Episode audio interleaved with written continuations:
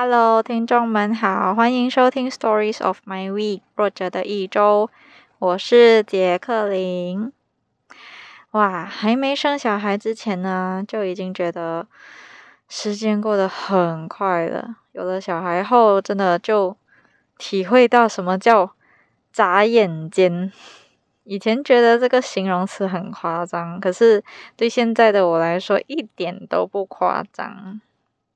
那我这个 podcast 节目，我也坚持到了第九集。不过，对一个常常做事三分钟热度的我来说，还不算破纪录，因为我有过一个半年的坚持，九集，每个礼拜一集，一个月四个礼拜，也就大概两个月，所以还要再坚持个十集。才算可以破我自己的记录。哼哼，其实，在呃这集之前呢，有好几集都差点不知道要说什么，期间都超级没有安全感。可是都还是熬过去啦。那希望我可以一直这样熬下去。哦，用“熬”这个字，好像感觉做的很不开心一样。不过其实。我也啊，还蛮喜欢这个过程的。可能有些人会觉得我的节目都不是很有营养，都是一些废话。嗯，我只能安慰自己说，因人而异啦。世界那么大，总会有个人喜欢听我的节目的，就当是在听我说心事吧。不喜欢听的人，就最多退出广播而已呀，没什么的。毕竟每个人都有自己的喜好嘛。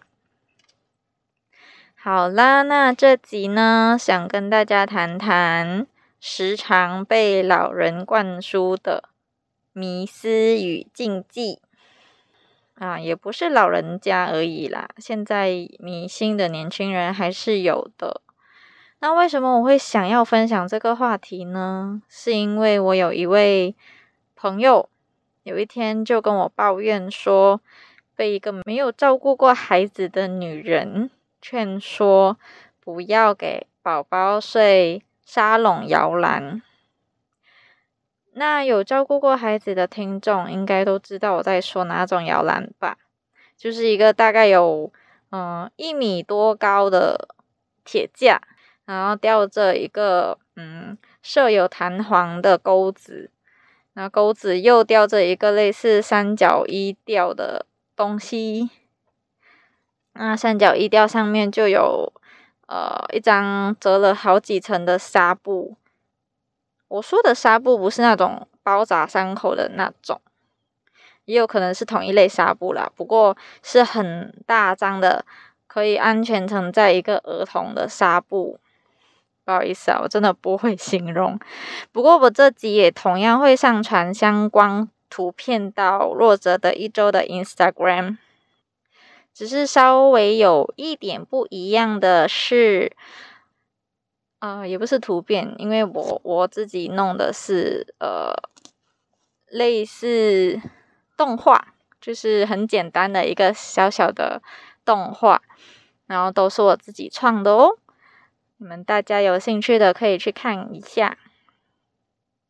好，所以就是这样啦，就收到朋友的一个抱怨，然后也让我想到，我从怀孕开始就有一些认识的、不认识的长辈、老辈、同辈，会跟我说一些孕期到养孩子、顾孩子可以做的、不可以做的、可以吃的。不可以吃的，有根据的，没根据的，别人说的，自己捏造的，有的没的，太多太多了。那由于怀孕的女性呢，因为荷尔蒙发生了变化，导致孕妇们会有思考能力下降的症状。又因为是新手妈妈嘛，什么都不知道，就算他们说的好像都不切实际。也会因为听到后果还蛮可怕的，就会很放在心里面。有些禁忌还可能造成了我一些不必要的压力。我有找了几个例子，是我自己听过的，然后刚巧晚上网络上有的，然后我就来为大家剖析剖析一下喽。我就先说怀孕期间的吧。我接下来要说的这些禁忌，跟我呃跟有科学根据的解析呢，都是网络上找到的。那我们就来听听吧。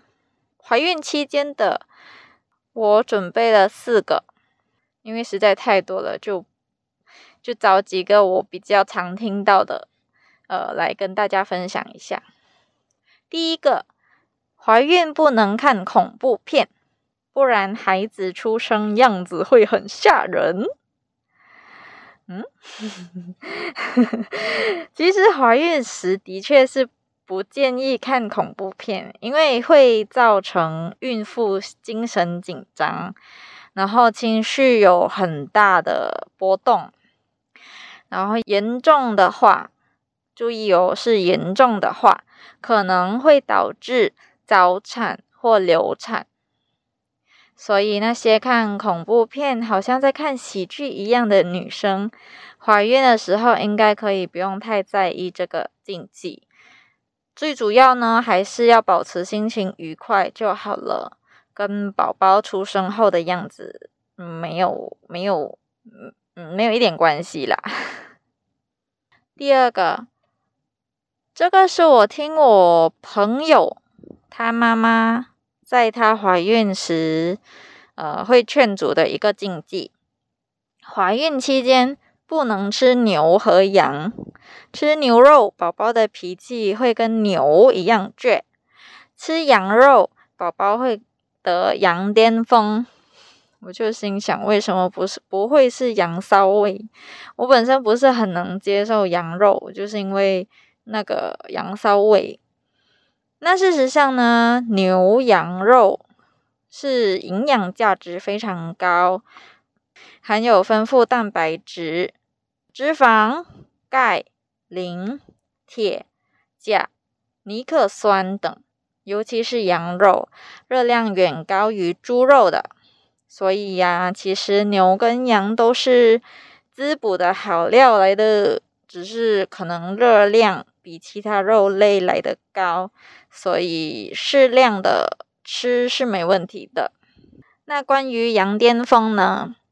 病因其实有很多种，有可能是家族因素或先天性，也有可能是呃孕妇感染了某些病毒、细菌或接受一定量的放射线等等，都会引起呃这个羊癫疯。就是跟吃羊肉没有关系。那为什么会叫羊癫疯呢？因为患者在发病的时候，其中一种症状会有类似羊的叫声，可能因为这样，大众就把它称为羊癫疯了。其实它叫癫痫症。嗯，羊咩咩们应该很无奈吧？那第三个。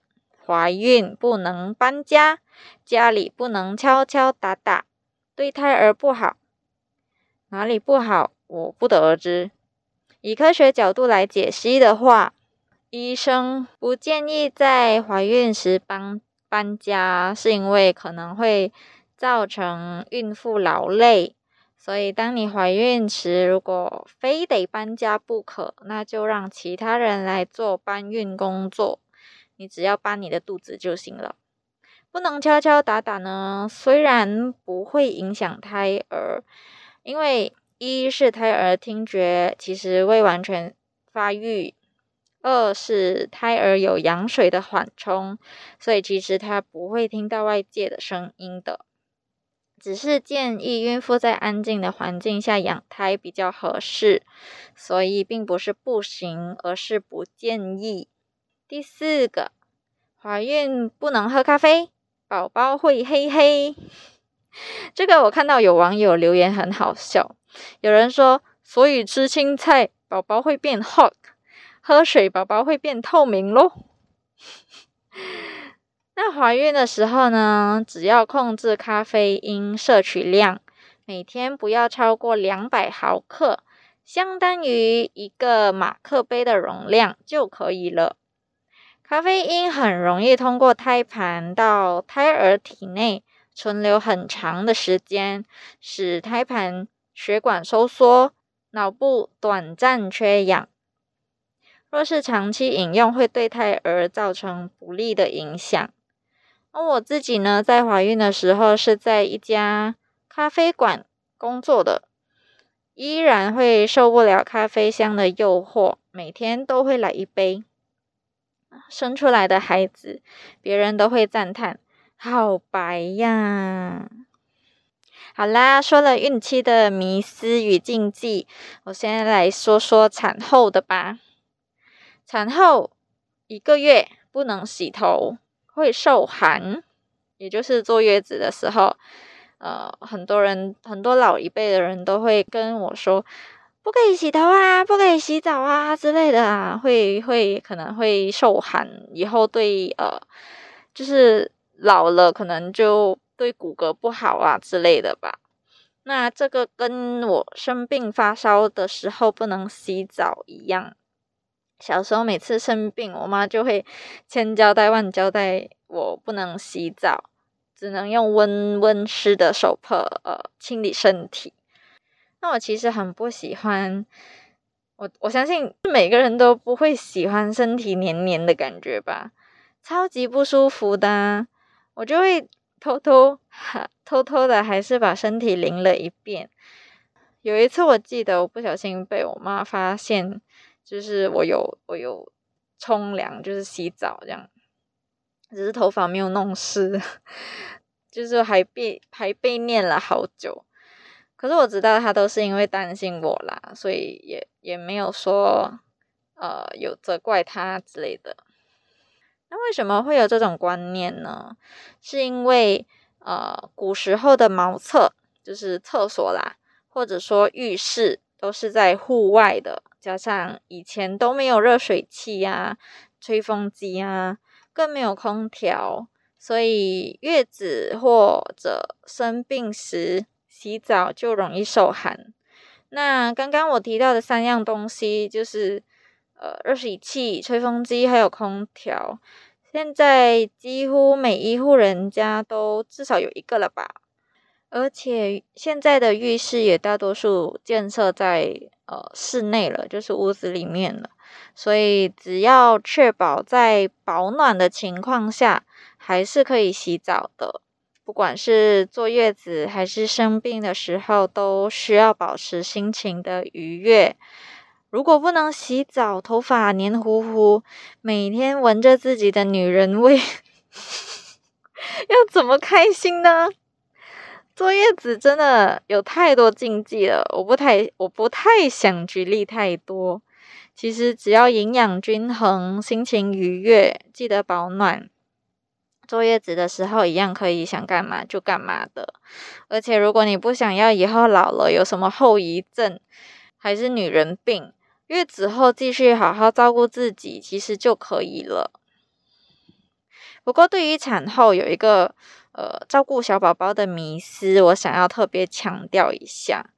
我做完月子开始自己照顾宝宝后啊，就一直被灌输说。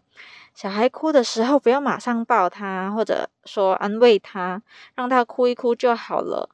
还有，不要抱着他睡觉，不然小孩会被宠坏。对于这个，我有上网呃搜了一下，其实都是长辈们的一个错误观念。我不知道是不是因为长辈们不想让妈妈们太辛苦，还是什么，就有了这种呃劝诫的。说辞，然后就一代传一代，就变成一个观念了。其实，呃，小孩哭是他们唯一能够传达信息的方法。肚子饿了要喝奶，尿不湿了不舒服，困了想睡觉，看不到人，害怕受惊了，都只能用哭来表达。如果这时候感受不到爸爸妈妈的关爱，我会很无助吧。也会对未来的身心发育造成不良影响。也许有人会说：“啊，宝宝还那么小，怎么会懂啊？”好吧，就算真的不懂好了。其实，宝宝长时间哭泣会产生一种叫皮质醇的压力激素。那过量的产生会对婴儿的脑部有一定的伤害。有时候你会听到宝宝哭着哭着就不哭了，是因为哭累了才停下的。哭了不抱不哄，除了不会让宝宝变成妈妈不理我，我就不哭的好宝宝以外，还会有其他严重后果。总之呢，身为父母的，把孩子带来这个世界上。就有义务保护孩子，好好对待。当然，我也不是要给全职妈妈们压力啦。有些妈妈一个人要带两两三个孩子，有些甚至四五个，我真的非常佩服这些妈妈。只是想说，就尽我们所能吧。不管发生什么事，只要做好你自己该做的，就已经足够了。那也想对呃。家里有妈妈的，或者是有孕妇的家人们，都应该要嗯注重一下他们的情绪，嗯，因为这个过程是非常非常难熬的。不管是丈夫啊，或者是婆婆啊、公公啊，我觉得你们都都应该要嗯帮助一下吧。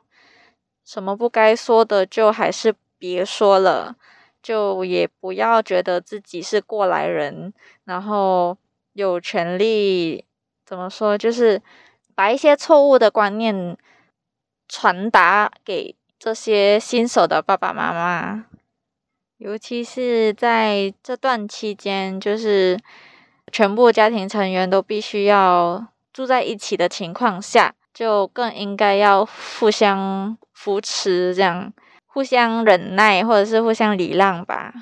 就大家一起加油，妈妈们也可以做的就做，也不需要给自己太大压力。那除了怀孕和产后的迷思禁忌，其实我从小就听过很多头上会长很多问号，可是又不敢违背的禁忌。到现在，如果没有为了这几要找资料。我还是不太敢去破坏的，我就凭我记忆举例几个好了。第一个，晚上不能剪指甲。对此，我问我妈为什么，她只说我不知道啊，外婆说不行的，我就跟咯。其实是因为在我们伟大的发明家爱迪生还没发明灯泡之前，夜晚的时候呢，人们就只能依靠蜡烛。或者油灯来照明，光线非常微弱。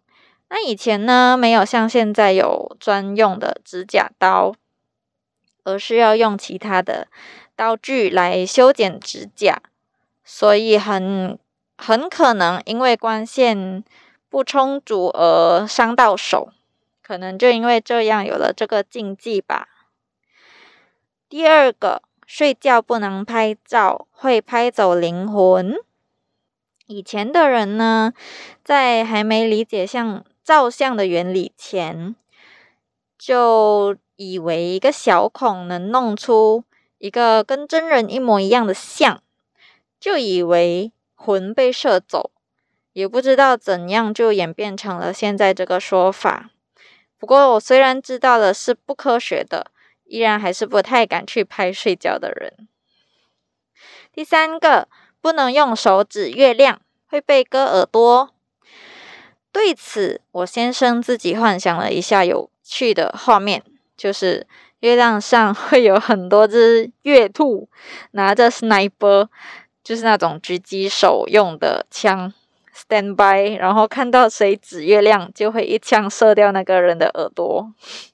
OK，回归正题，有这个禁忌是因为古时候人们都比较相信神嘛，就是有有很多鬼神之说，就觉得日月星辰都是崇拜的对象，用手指人本来就很不礼貌，更何况是指着神明一样高尚的月亮，所以其实只是以前长辈为了不让小孩乱指。才捏造这样一个传说来吓唬小朋友的。先生表示：“为什么以前人都喜欢以吓唬、恐吓来教育小孩？我说：“现在还是啊，你好像也这样做过啊。”呵，那这样子看下来啊，好像都是古时候的人们为了避免一些不好的事情发生，而捏造了能够让人畏惧的禁忌。然后一些落后的地区啊，由于环境的卫生不好，可能就导致很多人很容易生病啊。细菌感染、死亡啊，诸如此类的事情，因为知识有限，可能就没有想到是环境以及饮食的问题，所以就有了一些鬼神之说。然后，当人们极度没有安全感的情况下，就更容易去相信，呃，即使是假的，但有一个说法。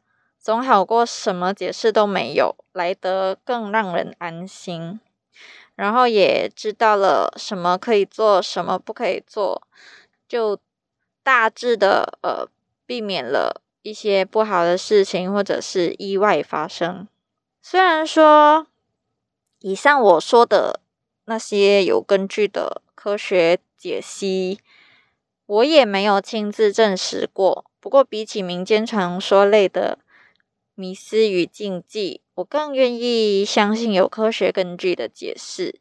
也不是说要责怪设立这些迷思禁忌的老辈，只是说，既然有了可以更合理化、更有逻辑的解释，就不要再用不切实际的观念去误导下一代了。偶尔开玩笑说说是没关系啦，可是如果别人做了，那些所谓的禁忌而遭到惩罚或谴责，就有点说不过去了，对不对？甚至有些人根本不知道为什么不可以这样那样，然后还头头是道，问他怎么不可以嘞？他只会说不懂哦，听别人讲的哦。那些人好像 就最欠打吧。好。接下来，我想分享一下有些让我揪心的事。因为疫情关系，先生都是在家里办公。那也许是小朋友还不明白爸爸为什么老是坐在电脑前画画，都不要陪自己玩的关系吧，就一直很抗拒爸爸。有时候。先生只是为了要跟我说话，而小朋友就刚好在我身边，他就会大声喊：“不要，爸爸不要过来！”或者晚上睡觉前跟家里全部人抱抱道晚安，也不愿意跟我先生有同样的互动。就算先生为他 讲故事，讲到口水都干了，他也很不给面子，最多也只愿意摸摸先生以示安慰。或者说声谢谢。换作是以前，我可以解释说，小朋友有样学样，因为有时候先生的举动可能有点 over，比如说一些亲密的互动啊，一次不够要很多次诶，我就会很不耐烦的推开他，因为我个人不是很喜欢这种亲密举动，尤其是家人有在的时候，可能我先生也。不太会察言观色，或者是适可而止。那可能小朋友就刚好看到了，就会学。可是我已经很久不这样了，至少在小朋友面前不这样了。嗯，可能是真的还不懂吧。我也只能安慰先生说，给孩子多点时间吧。或许等他大一点，就会明白了。爸爸是在工作，而不是。仅仅是在电脑前面画画，不要跟他玩。希望以后等他长大了，知道他小时候这样对爸爸，可以更爱爸爸吧。咦，等一下，会不会是地表最长小三呐？好啦，节目的最后，我来抛问题喽。本集问题是：为什么有些人？生了重病，却不愿意让在乎自己的人知道呢？又有没有想过，在乎自己的人知道你瞒着那么大的事情后，他们会有什么感受？欢迎到我的 Facebook 或 Instagram 搜寻 Stories of My Week 弱者的一周，留言分享你们的想法哦。我是杰克林，我们下集再会啦。